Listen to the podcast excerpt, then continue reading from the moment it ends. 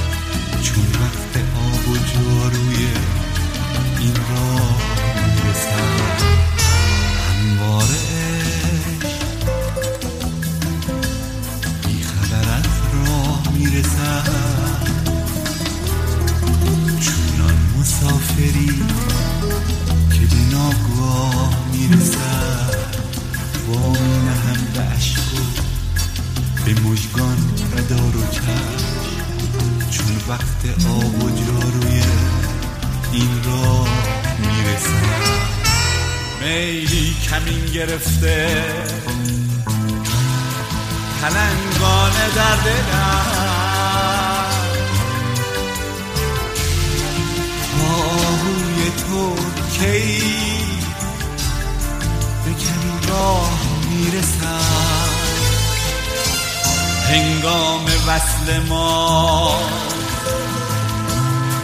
به باغ بزرگ شهر. وقتی که سیب نقره ما می‌رسد.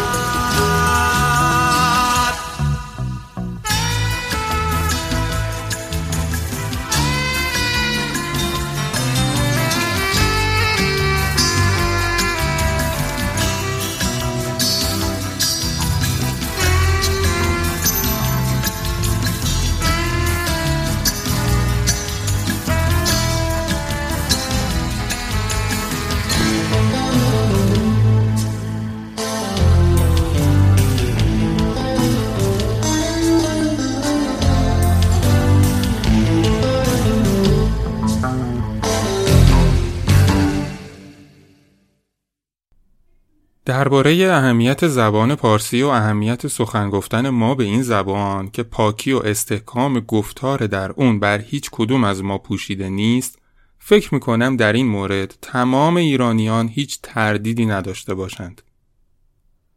در همین جمله‌ای که الان بیان می‌کردم حداقل سه واژه عربی وجود داشت. اهمیت، استحکام، تردید. یک بار دیگر بشنویم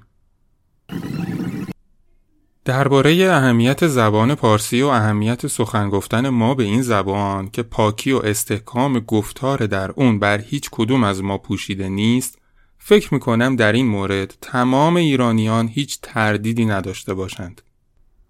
این سه کلمه تعلقی به زبان پارسی ما نداشت. و اگه بخوام تمام واجه هایی که برای ساختن جمله از اونها استفاده می کنم رو به لباسی که بر تن می کنم تشبیه کنم؟ مثل اینه که تمام این لباس متعلق به من هست اما کلاه رو از همسایه قرض گرفته باشم. کمربند رو از یک دوست و کفش رو هم از فرد دیگری.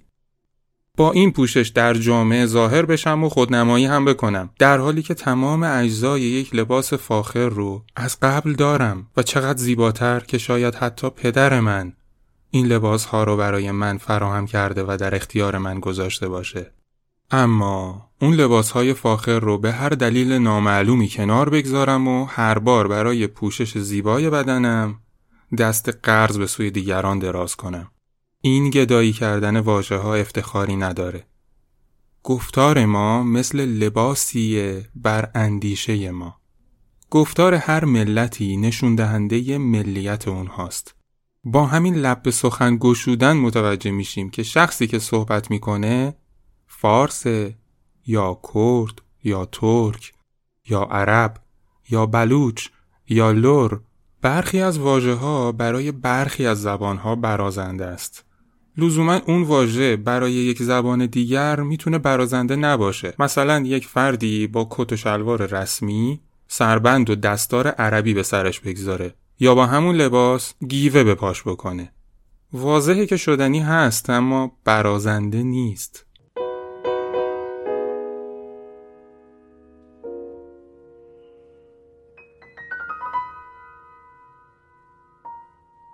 اگر کشور رو مثل یک درخت در نظر بیاریم بهره و میوه این درخت مردم اون کشور هستند. هر کشور دیگری رو که نام نبرم بهتره اگر می‌خواید در نظر بیارید. ببینید مردم اون کشور رو از دور ببینید. مردم اون کشور میوه همون درختی هستند که اون کشور با تمام متعلقات و دارایی ها و فرهنگ و سابقش تونسته به بار بیاره خوب یا بد. حالا ریشه این درخت فرهنگ و زبان و تمدن اون کشوره. گیریم که میوه خوبی هم روی این درخت دیده نمیشه.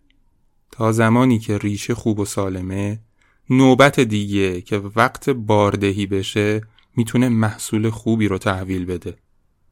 اما به این ریشه اگر صدمه عمدی وارد بشه دیگه امیدی به اصلاح و میوه خوب دادن نداریم.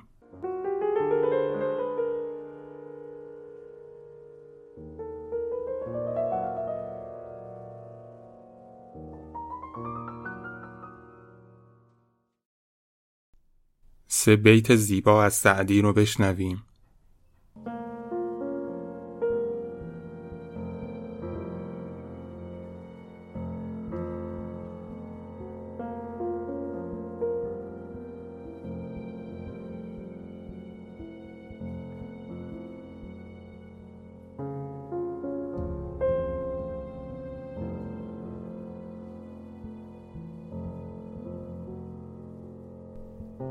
صاحب دلی به مدرسه آمد ز خانقاه بشکست عهد صحبت اهل طریق را.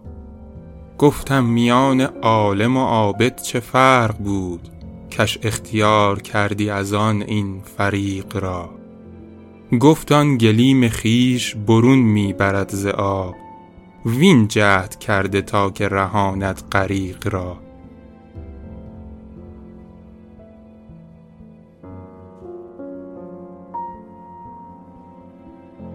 میشه گفت یک صاحب دلی که قبلا توی خانقاه بود خانقاه رو رها می‌کنه و به مدرسه میاد. خانقاه جای آبدان و مدرسه جای عالمان بود. از او پرسیدم که بین عالم و عابد چه فرقی بود که به جای اون این راه رو انتخاب کردی به جای اینکه در خانقاه باشی اومدی به سمت مدرسه. گفت آن کسی که توی خانقاه هست گلیم خودش رو از آب بیرون خواهد کشید. اما این کسی که در مدرسه فعالیت می‌کنه جهد کرده عزم کرده تا که کسی که در حال غرق شدن هست رو هم نجات بده.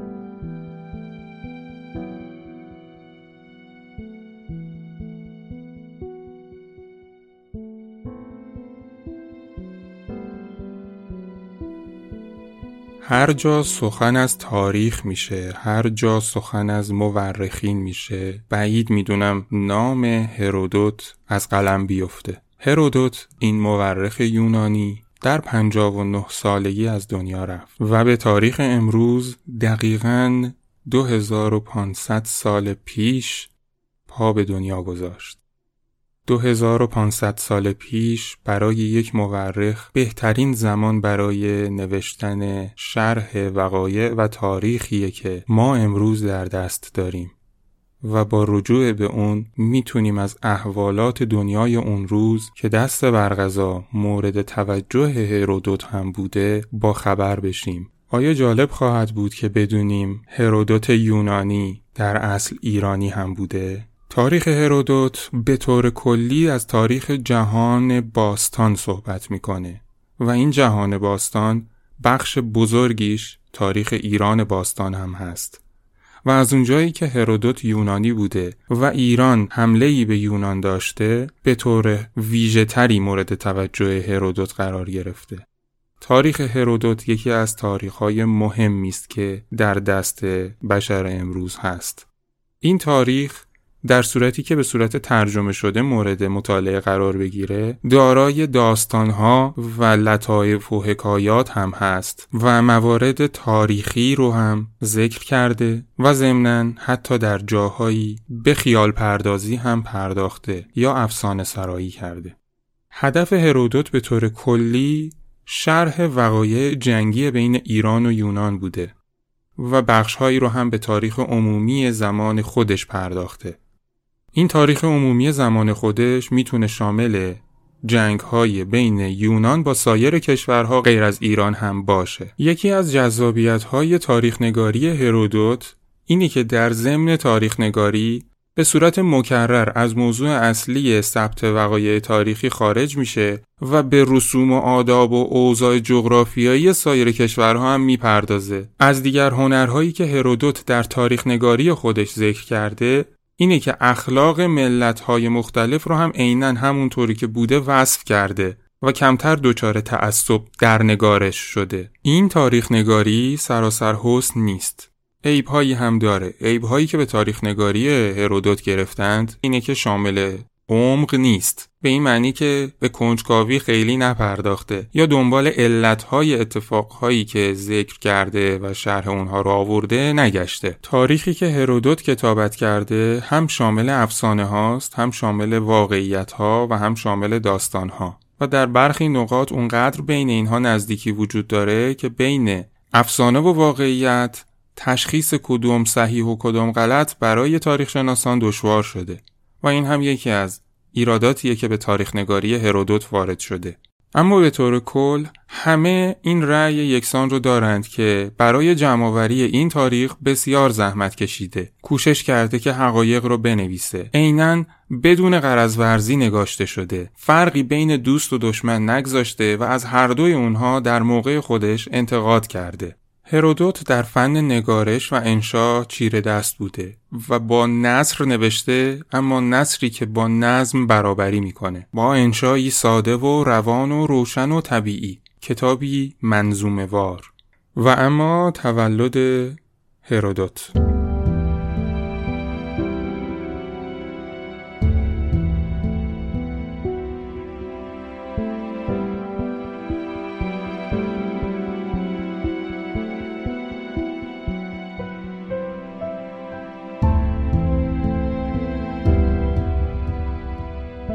جایی که هرودوت به دنیا آمد مکانی بود به نام هالیکارناس. هالیکارناس در بدروم ترکیه امروزی قرار گرفته و در آن زمان این منطقه تحت حکمرانی هخامنشیان بوده و به نوعی هرودوت طبعه ایران محسوب میشه. اگر علاقه مند باشید در مورد هالیکارناس جستجویی بکنید و مطالب جالبی رو به دست خواهید آورد. حاکمیت هالیکارناس با یک بانویی بوده به نام آرتیمیسیا. اما علت این که هرودوت به جای اینکه ایرانی باقی بمونه تبعیت یونانی رو برمیگزینه این هست که گویا یکی از بستگانش توسط حاکمیت اون موقع به قتل می‌رسه و به همین دلیل ترک وطن می‌کنه و به یونان میره و در اونجا زندگی خودش رو ادامه میده. بی تردید تاریخ از علاقمندی های هرودوت بوده اما برای کسب تحصیلات به آموختن زبان و ورزش و موسیقی و در کل تعلیم و تربیت یونانی روی میاره و تمام تحصیلاتش تحصیلات آموخته شده از مکاتب یونانی میشه. این وقایع در قبل از 18 سالگی او رخ داده. بعد از 18 سالگی به مطالعه کتب ادبی و فلسفی و تاریخی و جغرافیایی پرداخته، اشعار حماسی رو به دقت مطالعه کرده و به طور مکرر در کتابهای خودش اسامی نویسندگانی که قبلا آثار اونها رو مطالعه کرده بوده ذکر کرده و حتی گاهی از آثار اونها در کتاب خودش انتقادهایی هم داشته. هرودوت فقط به مطالعه و ثبت وقایع نپرداخته بلکه سیاحت زیادی می‌کرده و در حال سفر از اروپا و آسیا و آفریقا دیدنهایی کرده. آثار باستانی اون موقع رو هم به دقت دیده. مدت زمان زیادی از عمر خودش رو هم در مصر متوقف شده و اقامت داشته. در هر جا که می‌رفت از اهالی اون کشور در مورد چگونگی اوضاع کشورشون و واقعیت های تاریخی اونها پرسش هایی می‌کرد. اما چه بر سر هالیکارناس اومد. هشت سال بعد از اینکه هرودوت هالیکارناس رو یا بودروم ترکیه رو ترک می‌کنه و به یونان میپیونده حاکم هالیکارناس خلع میشه و پس از این اتفاق هالیکارناس به ممالک یونان میپیونده. در نتیجه هرودوت دیگه رسما طبعه یونان شد. تا این زمان هنوز هرودوت وارد آتن یا پایتخت یونان نشده بود. تاریخ خودش رو برای اطرافیان و دوستانش می‌خونه اما زیاد مورد توجه اونها واقع نمیشه و اونها چندان تشویقی برای او قائل نمیشند. او معیوس میشه و در نهایت به آتن می‌رسه در آتن بسیار مورد توجه واقع میشه و حتی دولت آتن کتابهای او رو می‌خرند و تشویقش می‌کنند و در همین زمان بود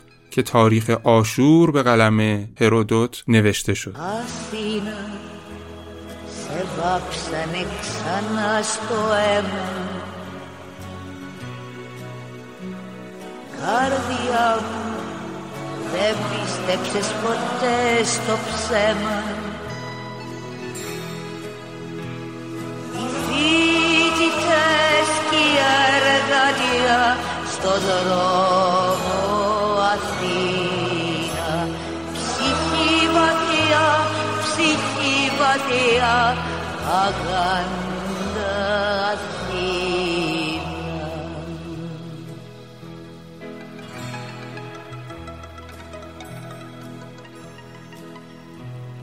Αθήνα στις γης στο δαχτυλίδι πέταρα.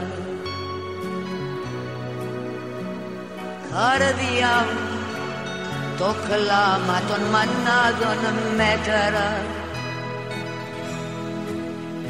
σφιγμένα χίλια ο καημός ζευγάρι. Αθήνα τώρα θέλεις κέρδη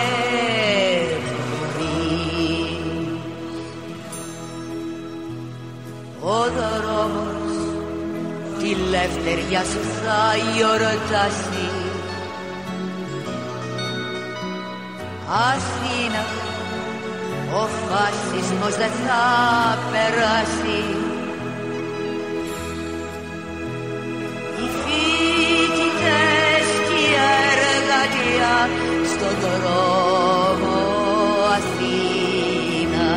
Ψυχή βαθιά, ψυχή βαθιά αγάντα Αθήνα. Οι φοιτητές και η εργατία στο δρόμο Αθήνα ψυχή βαθιά, ψυχή βαθιά αγάντα Αθήνα οι φοιτητές και η εργατία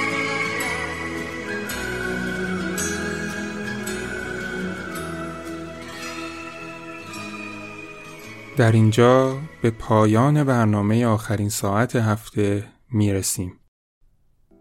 برنامه ای که حرفهایی رو میگه تا در طول هفته بعد به اندازه کافی تا به اندازه‌ای که لازم هست به اون فکر بکنیم. به عنوان پیشنهاد ویژه در مورد عروس بوکان جستجو کنید. ببار ای خوب دیروزی. ببار. ای خوب دیروزی. شب خوش.